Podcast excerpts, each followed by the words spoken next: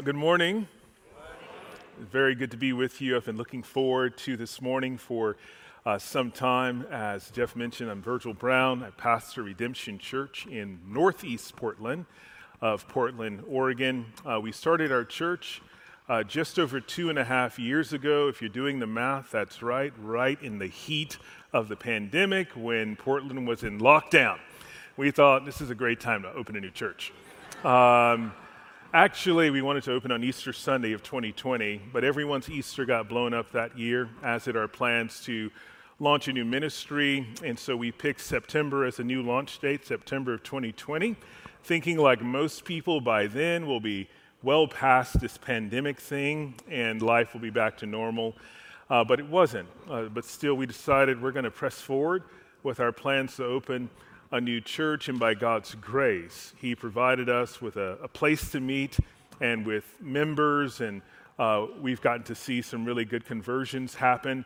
Uh, through the ministry, and lots of people are growing in Christ. Our church is growing uh, slow and steady. There are 10 of us who came from Hinson Baptist Church in southeast Portland, and we now have just, just over uh, 50 members who make up Redemption Church. We see about 100 on a Sunday. Yeah, that's something to be thankful for. I'm really, really happy about God's work in and through the church, and also uh, happy about God's work in my life and through my family uh, during this church planting endeavor. One of the things that my wife and I, uh, who've been married for 18 years this month, were really excited about was giving our four kids a front row seat to watching God work in people's lives and watching Him build a church. And that's really been a, a sweet answer to prayer for my children to be involved in the work and for them uh, at times to be really surprised by God's kindness. So uh, we praise God for that. And my hope with being here this morning and sharing this update is that you will know that. Uh, because of your prayers and your generosity, our work there in Portland is really an extension of your work here. A 3 John 8 says, when you support people like me, or missionaries, church planters and missionaries, uh, that you become a fellow worker in the gospel. So I hope that you're encouraged by the, by the update and also that you uh, would be inspired to support more works like Redemption Church in the future. If you have your Bibles, I want to invite you to turn to Acts chapter 17. And while you're turning there, I'll just tell you I've been really encouraged by your pastors, by Jeff and by Chris. Um, every time I'm around Jeff, I just feel built up. You know, he's one of those guys. And uh, Chris Short is kind of like a cheerleader for me. So um, he's been encouraging as well. I think you're blessed to have both those men as pastors uh, over this congregation.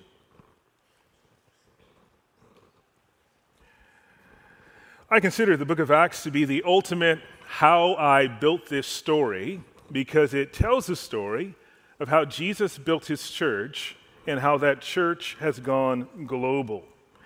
If you're familiar with the How I Built This podcast, then you know that entrepreneurs and pioneers hop on and they tell their story with all of the ups and downs about how their businesses went from being an idea and became a successful company. And in telling their stories, they pull back the curtain and tell listeners the steps that they took to achieve success. Well, the book of Acts is like that. It tells the history of the early Christian church. But more than that, in it we find instruction in godliness. In God's word, we learn more about Him. We also learn how to live as His people. Uh, specifically for us this morning, we get to learn from the persuasive and engaging example of the Apostle Paul. In the prior chapter, in Acts chapter 16, Paul and his missionary team were forced out of Philippi in Macedonia, so they journeyed to their next strategic location.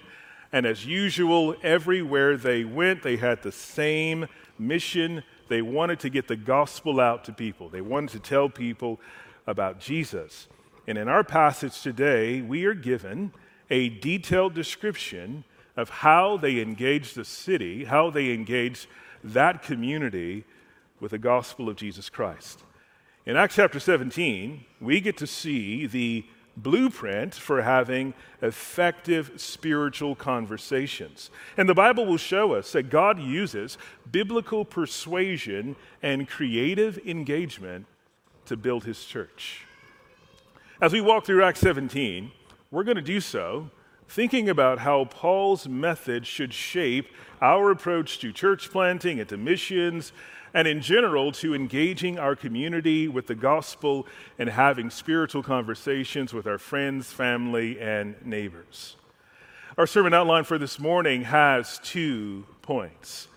Point number one seek to persuade. We'll see that in verse 1 through verse 4. And point number two work to engage. We'll see that in verse 16 through 34.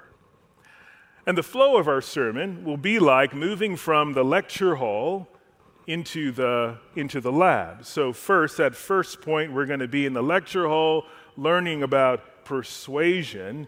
And then we're going to see that persuasion in action in our second point. We're going to go into the lab and learn how we can engage our community with the gospel of Jesus Christ. Look now at chapter 17, verses 1 through 4 after they passed through Amphipolis and Apollonia, they came to Thessalonica, where there was a Jewish synagogue. As usual, Paul went into the synagogue and on three Sabbath days reasoned with them from the Scriptures, explaining and proving that it was necessary for the Messiah to suffer and rise from the dead. This Jesus I am proclaiming to you is the Messiah. Some of them were persuaded and joined Paul and Silas, including a large number of God fearing Greeks, as well as a number of leading women. Five points are made in these four verses about Paul's missionary method, that persuasive method. First, in verse 1, we see that Paul made the best use of the time. Paul targeted, again, a densely populated area where he could have the, the most influence for the gospel. He went to Thessalonica, which was the second largest city in Greece. So he went to this major city, and then, once in that city, he went to a synagogue where he knew he would find religious people who were open to having spiritual conversations. The second point about Paul's missionary method that we see is that he emphasized the authority of God's word.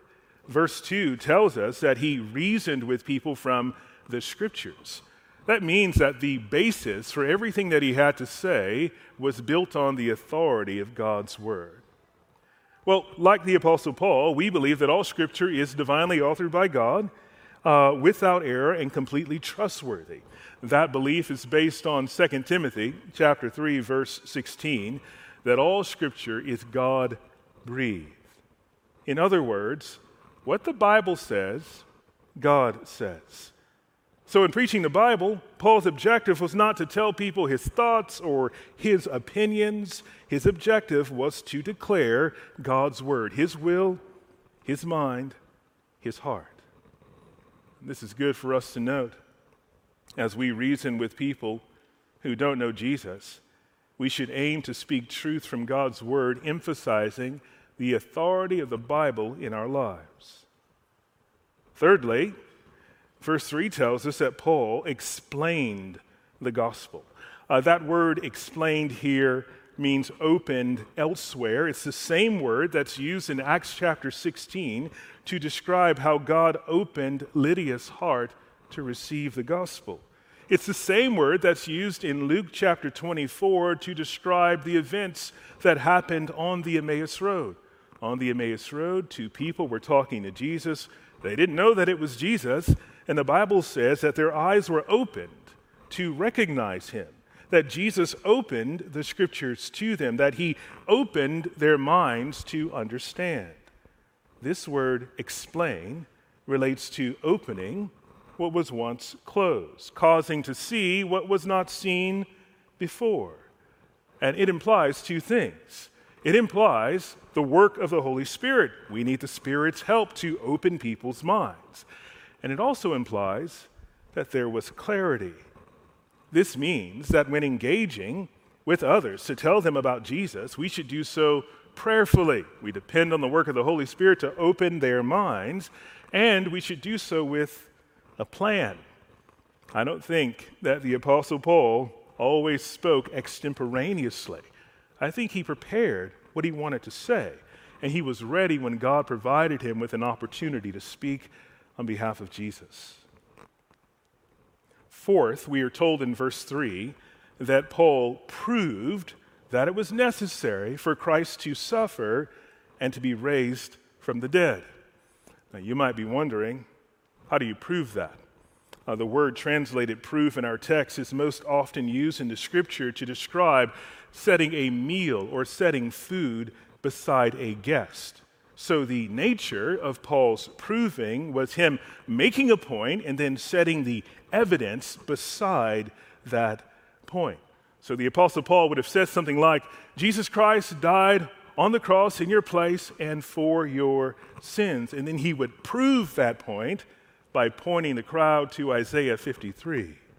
Surely he has borne our griefs and carried our sorrows. Yet we esteemed him stricken, smitten by God, and afflicted. But he was pierced for our transgressions, he was crushed for our iniquities.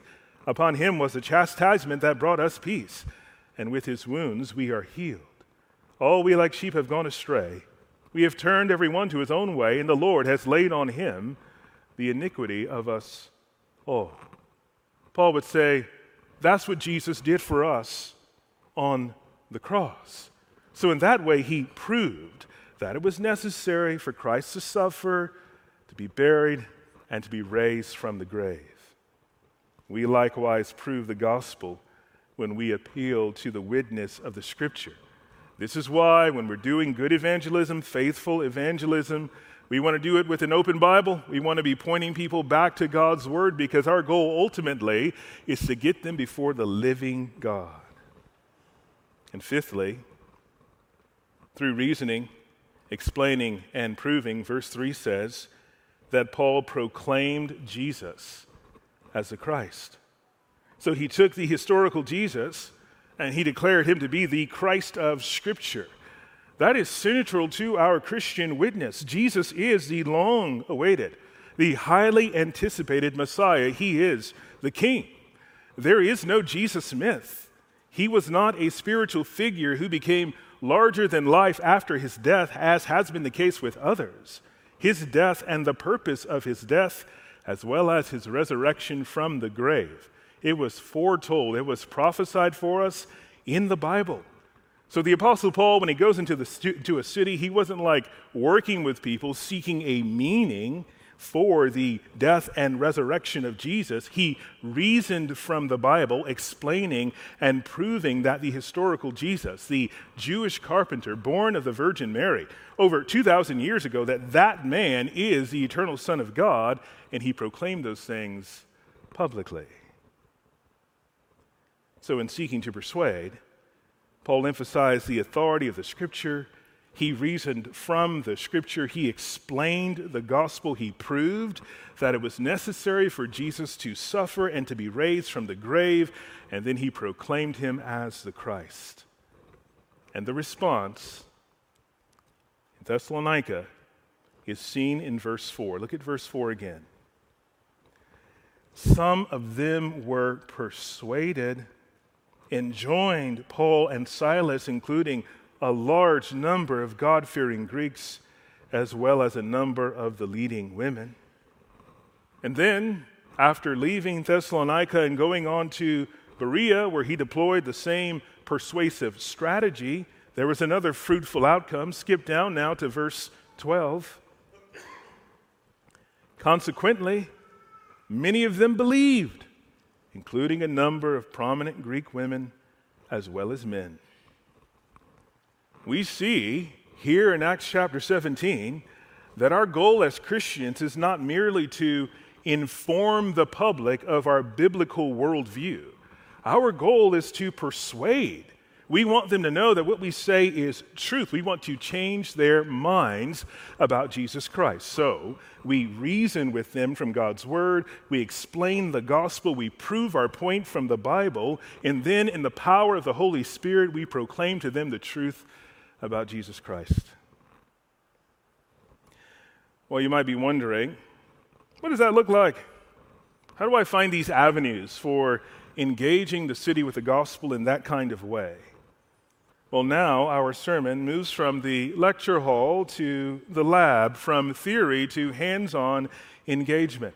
The second half of our sermon takes us into Athens, where we get to see Paul engage that community with the gospel of Jesus Christ.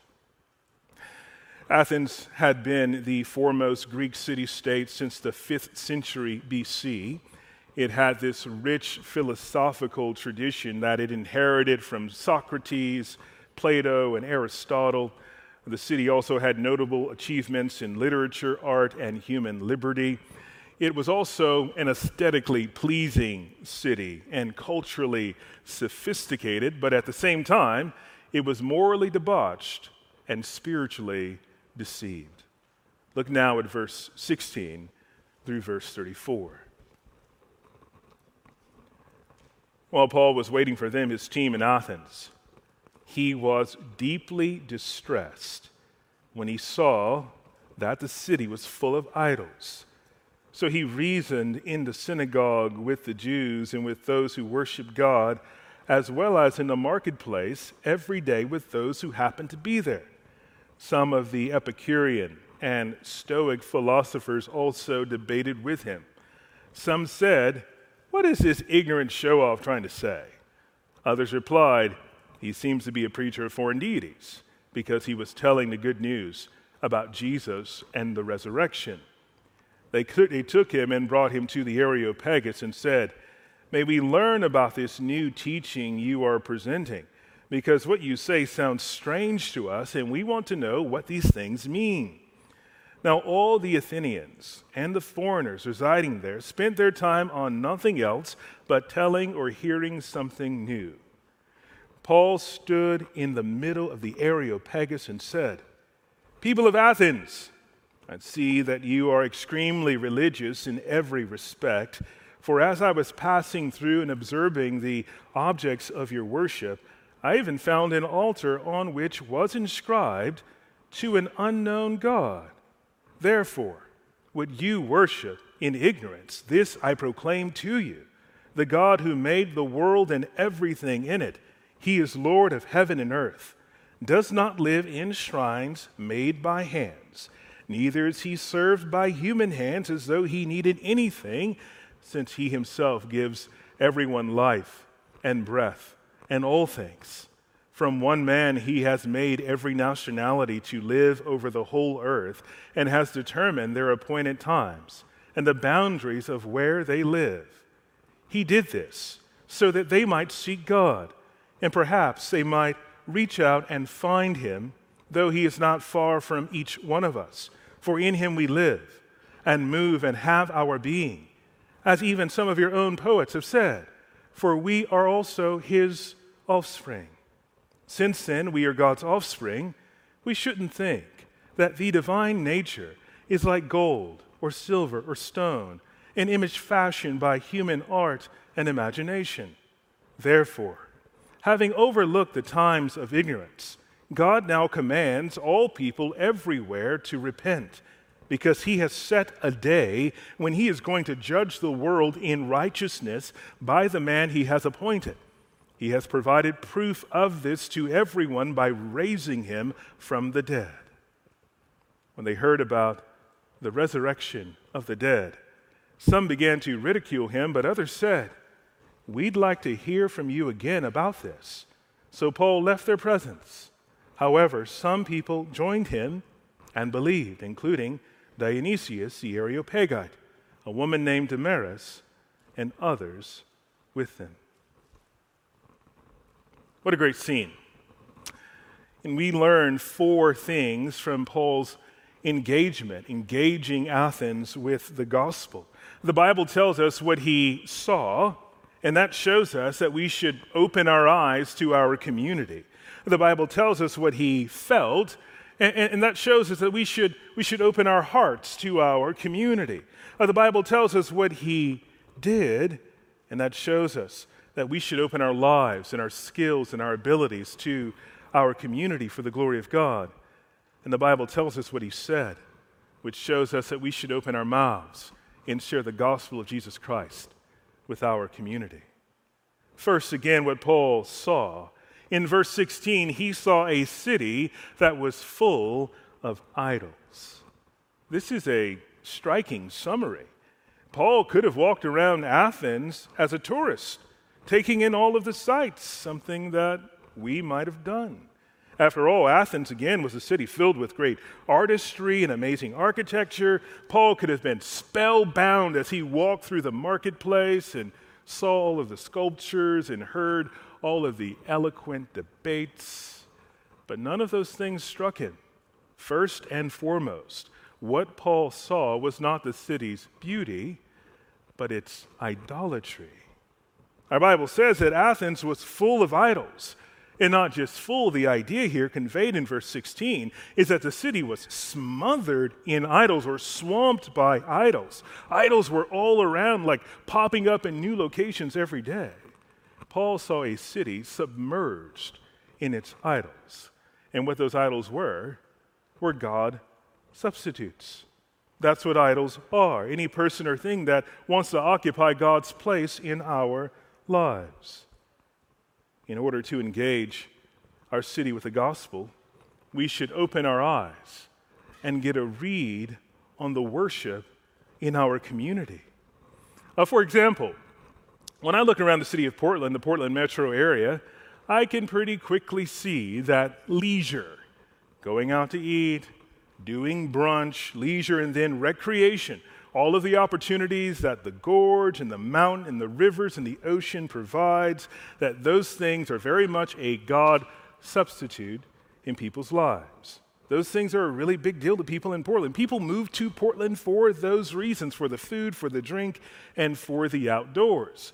So, as I'm opening my eyes to my city, I might say that eat, drink, and be merry is one of the major religions of Portland. And then that knowledge can give me an idea of how to talk to people about Jesus. Those people are living in the right now. They're, they're living in the moment. And my job, our job, is to get their eyes up to heaven and to get them thinking about larger things and thinking about eternity. I think that members of Edgewood Bible Church should do your own mapping of the area and try and put your finger on what the idols are in your community. That's what Paul saw. Next, we learn what he felt. Verse 16 also tells us that he was deeply distressed, that his spirit was provoked within him. Paul's reaction to what he saw led his spirit to be continuously provoked. Now, the clue to interpreting the nature of Paul's emotions here is the way that the verb deeply distressed is used in other passages. In the Greek translation of the Old Testament, the word is used consistently to describe God's reaction to idolatry. So, when the Israelites made that golden calf at Mount Sinai, or later when they were guilty of Baal worship, or when the northern kingdom built their own golden calf, the Bible says that those acts provoked God to anger. So, the Apostle Paul was provoked inwardly, he was deeply distressed, just as God is himself for the very same reason. The Bible often calls that emotion jealousy. This emotion is so closely linked with God that Exodus 34 says he is a jealous God. Jealousy meaning God has a resentment of his rivals. Now, whether jealousy is good or bad depends on whether or not a rival has any business to be there. To be jealous of someone who threatens to outshine us in beauty or in brains or in sport, that's sinful jealousy. But on the other hand, if a third party enters a marriage, the jealousy of the injured person who has been displaced is righteous because the intruder had no business being there. Well, that's the same with God In Isaiah 42, verse 8, he says, I am the Lord. That is my name. I will not give my glory to another or my praise to idols. Our Creator God has a right to our exclusive loyalty and is jealous if we transfer that loyalty to anyone or anything else. And the people of God who love God's name share in a jealousy for the honor of his name. So the pain that the Apostle Paul felt in Athens that day was not about his mood, it was due to the state of idolatry in that city which provoked him to jealousy for the honor of Jesus Christ. I think and that Paul's response to idolatry is significant because being deeply distressed, being inwardly provoked, that would be his motivation for gospel witness in Athens. Please notice that the Bible does not say that Paul was purely motivated by love for the Athenians. It doesn't say that he felt deeply in love with the people there. No, the Bible says he was provoked. I don't think that you have to be totally in love with a community in order to serve that community. I think you can be frustrated and faithful at the same time. Now, what follows in our passage is one of the most significant events in the New Testament, and the motivation for what Paul did and what he said was due in part to his agitation, to his irritation with the culture around him. It's okay to be stirred up by things that you see in your community and want to see those things change. There's a time when Christians should be moved to action by a jealousy for the honor of Jesus Christ. But Paul's jealousy, it didn't result in him merely throwing up his hands in despair, cursing and swearing at the Athenians. He wasn't like one of those members of Westboro Baptist Church holding up a sign that says, God hates sinners, you know. Paul's response was much more positive, it was constructive. He reached out to them. He sought to turn them away from idols to faith in the living God. Thirdly, now, we learn what Paul did. Look again at verse 17. Again, the Bible says, So he reasoned in the synagogue with the Jews and with those who worship God, as well as in the marketplace every day with those who happen to be there. Some of the Epicurean and Stoic philosophers also came and debated with him. Paul reasoned with a variety of people in a variety of places. He went to the synagogue, which was a religious place. He went to the marketplace, which was a public gathering place. He talked with Jews and God seekers who were religious people. He spoke with Epicureans who were scientific people. He spoke with the Stoics who were spiritual people. And because we have knowledge of his persuasive method, we know he wasn't just engaging in an open debate. Paul reasoned from the scriptures. He spoke uh, with the authority of God's word, with certainty about Jesus, and he was seeking to change their minds about the gospel. When we read this, we have to admit Paul had a lot of evangelistic game. This is impressive, man. His gospel fluency was off the charts. So we cannot help but admiring Paul's ability to speak with equal skill to religious people in the synagogue, to casual passers-by in the city square, to these highly sophisticated philosophers in the marketplace. It's amazing. But the message here, the message for the church, is not for us to individually try to mimic the Apostle Paul. Instead, our text is showing us the need for gospel witness in a variety of settings and among various kinds of people. We need extroverts who are really comfortable putting themselves out there with people to go out and, and gossip the gospel in informal settings. Uh, the gospel needs to get out on the farm and on the factory floor. We need to get, get the gospel out to our dinner tables and in the break room and in coffee shops and in school cafeterias and on college campuses and through film and online and in print. We need Tolkien's and Lewis's writing beautiful fiction that depict the gospel. We need people like Lecrae rapping the gospel. We need bands like Disciple rocking out to the gospel. We need Tim Tebow and Jeremy Lin playing sports for the glory of God, drawing attention to Jesus. You see, part of engaging the community with the gospel means leveraging your skills and your talents for God. Consider how the Lord has built you and even what interests you might have, and pray that God would use all of those things for His glory in your own spheres of influence, doing what you can with what God has given you. Open up your lives to leverage your gifts and your abilities to engage your community with the gospel. Paul's ministry in the marketplace was so effective that he gained an audience before the Areopagus. That's Mars Hill. Ares meaning Mars, Pegasus meaning hill. Mars Hill was the meeting place of the ancient Athenian council. They were responsible for weighing matters of religion and philosophy in Athens.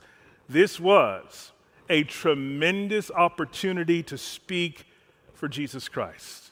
And now we consider again what Paul said. Paul's introduction to his speech pointed out this altar that they had, which was inscribed to an unknown God. And he said, What you worship in ignorance, this I proclaim to you. So the Apostle Paul entered the Areopagus, and he used their own acknowledgement of their ignorance as an open door for the gospel of Jesus.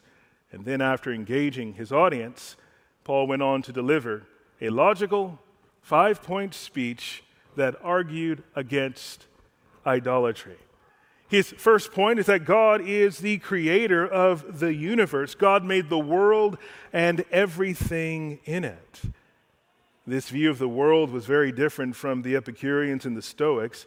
The Epicureans believed that the world came into existence through chance, very similar to the Big Bang Theory.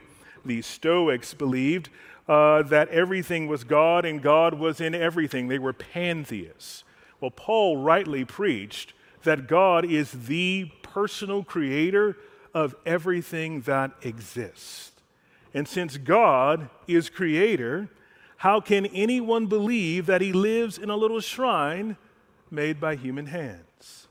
The second point he made is that God is the sustainer of life. In verse 25, he said, Neither is he served by human hands as though he needed anything, since he himself gives everyone life and breath and all things. Here, Paul was saying, We depend on God. God does not depend on us. God sustains our lives. So it's wrong to think that God needs us to supply him with a dwelling place. His third point is that God is the ruler of all the nations. From one man, he made every nationality. And Paul's reference to the allotted periods and the boundaries of these nations refers to the events of histories and the limits of a nation's territory. So he's saying the rise and the fall of kingdoms and the advancement of empires, that's all determined by God. And God's great purpose in doing all of that, in determining the whole course of history, is so that people made in his image would seek him. And the description given in these verses of people seeking him, specifically these Athenians, is of a blind man groping and fumbling and kind of feeling his way around. That was the case for this crowd. They had made this altar to an unknown God that they knew existed, but they were blind to the truth about this God. They did not ascribe to him the worship that was due to his name. And point number four God is the father of human beings. And then Paul quoted one of their own po- pro- uh, poets to say, For we are indeed his, his offspring. Because we are his offspring created by God in his image, we are living, breathing beings. It is silly to think that God is like silver or gold or stone, which is lifeless. We're made in his image, we're alive. Our God also must be alive. How can God be represented by lifeless objects? which owe their origin to human imagination. So, Paul made these stunning arguments God is creator, God is sustainer, God is ruler, God is father. And in his speech, he sought to put God in his rightful place. The Athenians, through their idolatry, tried to minimize the gulf between the greatness of God, the Creator, and his creatures. And that's what idolatry always tries to accomplish. The idolater wants to bring God down and lift themselves up. But what was the Apostle Paul doing? He's lifting up God and he's humbling the Athenian court. The big idea of his message was that their idolatry was a rebellion against God, which led Paul to his final point God is the judge of the whole world. Look at verse 30 again. The times of ignorance God overlooked, but now he commands all people everywhere to repent, because he has fixed a day on which he will judge the world in righteousness by a man whom he has appointed, and of this he has given us assurance by raising him from the dead. Paul returned to the topic of ignorance at the end of his speech. The Athenians' open acknowledgement of their ignorance was his introduction when he pointed to that altar to the unknown God, and then he used that ignorance as the basis for his conclusion. He declared that they would be held accountable for that ignorance. In past times, he said God overlooked their ignorance. But as John Stott said, it is not that he did not notice it, nor that he acquiesced in it as excusable, but that in his forbearing mercy he did not visit upon it the judgment it deserved. But now all people everywhere are commanded to repent. They were urged to repent because of the certainty of the coming judgment of Jesus Christ. God hath fixed a day. God will judge the whole world. He will judge the world in righteousness. That means He will judge our sins. Jesus is that judge, and the assurance that we have of that coming day is His resurrection from the grave. Jesus Christ was vindicated by God through His resurrection from the dead. That means that all of his claims about being the Son of God, about being the Christ, the Messiah, were proved right when God raised his dead body to life eternal. Paul preached the gospel to this crowd, and he called them to repentance in light of the coming judgment of our Savior. Paul's speech to the Areopagus was a five point message that presented a biblical worldview and exposed the folly of idolatry.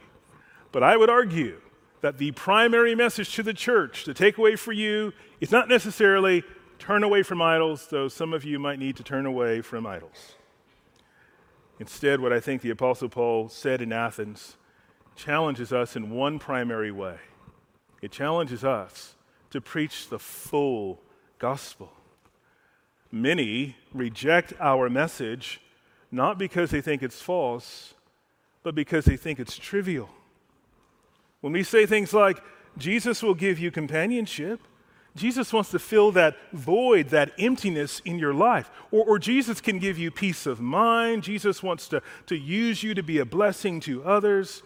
When unbelievers hear that, they must be wondering why would I reorient my life and turn from the pleasures of sin and submit to the commands of Christ and commit myself to a body of believers when I can have everything that you say Jesus provides without having a relationship with Him? The Apostle Paul did not preach a watered down gospel about a wimpy God. His points again were God is the creator of the universe. God is the sustainer of all life. God is the ruler of the nations. God is Father, and God is righteous judge. That message is compelling. It was a message like that that God used to give me salvation. I grew up in a Christian home, I grew up in the church. And for many years, I thought I was good with God, that Jesus liked me because I liked him. I was really familiar with Christianity. and thought that I was one of Jesus' top disciples. I thought me and Jesus are really cool because I knew the Bible stories really well. I could answer all the, all the questions that were asked in Sunday school. Uh, one summer, while I was away at my grandparents' house, uh, they signed me up for a VBS that was happening at their church. So I went happily. And for the first four days of the VBS, again, I thought I was a rock star uh, for Jesus Christ. On that last day, though, I heard a message from a lady about judgment. It was about hell. And she made it really clear that only people who have trusted in Jesus Christ for salvation would be saved, and that the rest would go to hell it terrified me. I mean, it shook me hard. Well, it, it was that message that God used to open my eyes to see that Christ is not just my friend, but he is my judge. And then I ran to Jesus in faith because I did not want to spend eternity in hell. I could not provide an alternative route to heaven. Jesus Christ was my only way. My fear is that in our haste, to be relevant and to help people by speaking to felt needs, that we have deceived many who now believe that they are Christian, like I did, but who remain unconverted. There are folks who find therapy in Jesus, but who don't find salvation in Jesus. If that's you this morning, if you've been around the church, if you grew up in the church, if you're really comfortable here, really familiar with the Bible, but you're, you're more of a fan and admirer of Jesus, or you just kind of dig the values of Christianity and you want those values to rub off on you or influence your family.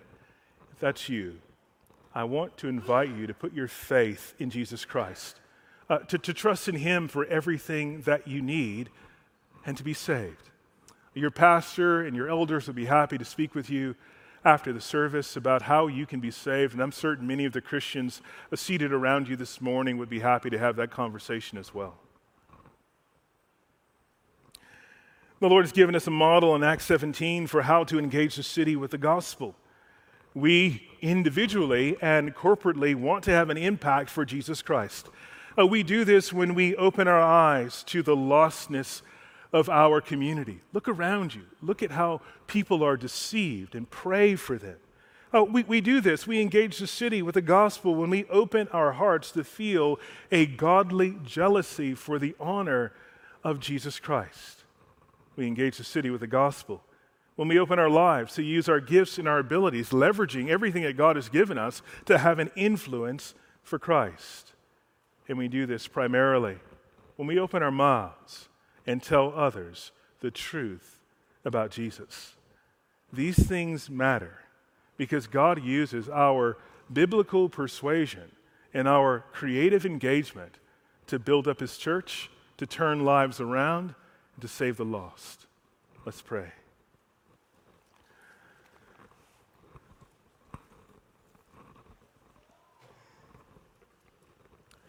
Lord God, we thank you for the faithful witness of this congregation. And Father, we pray that you would only strengthen that witness in their work here in this community. Lord God, we pray that you would provide everything that they need so that they can live and act in a way that is pleasing in your sight. We pray, Lord, that you would grow the influence, the gospel influence of this church. God, we pray that you would give them a, a wider reach with the gospel. And Father, we pray that you would stir us all up to live on mission for Jesus Christ. We ask these things in his name. Amen.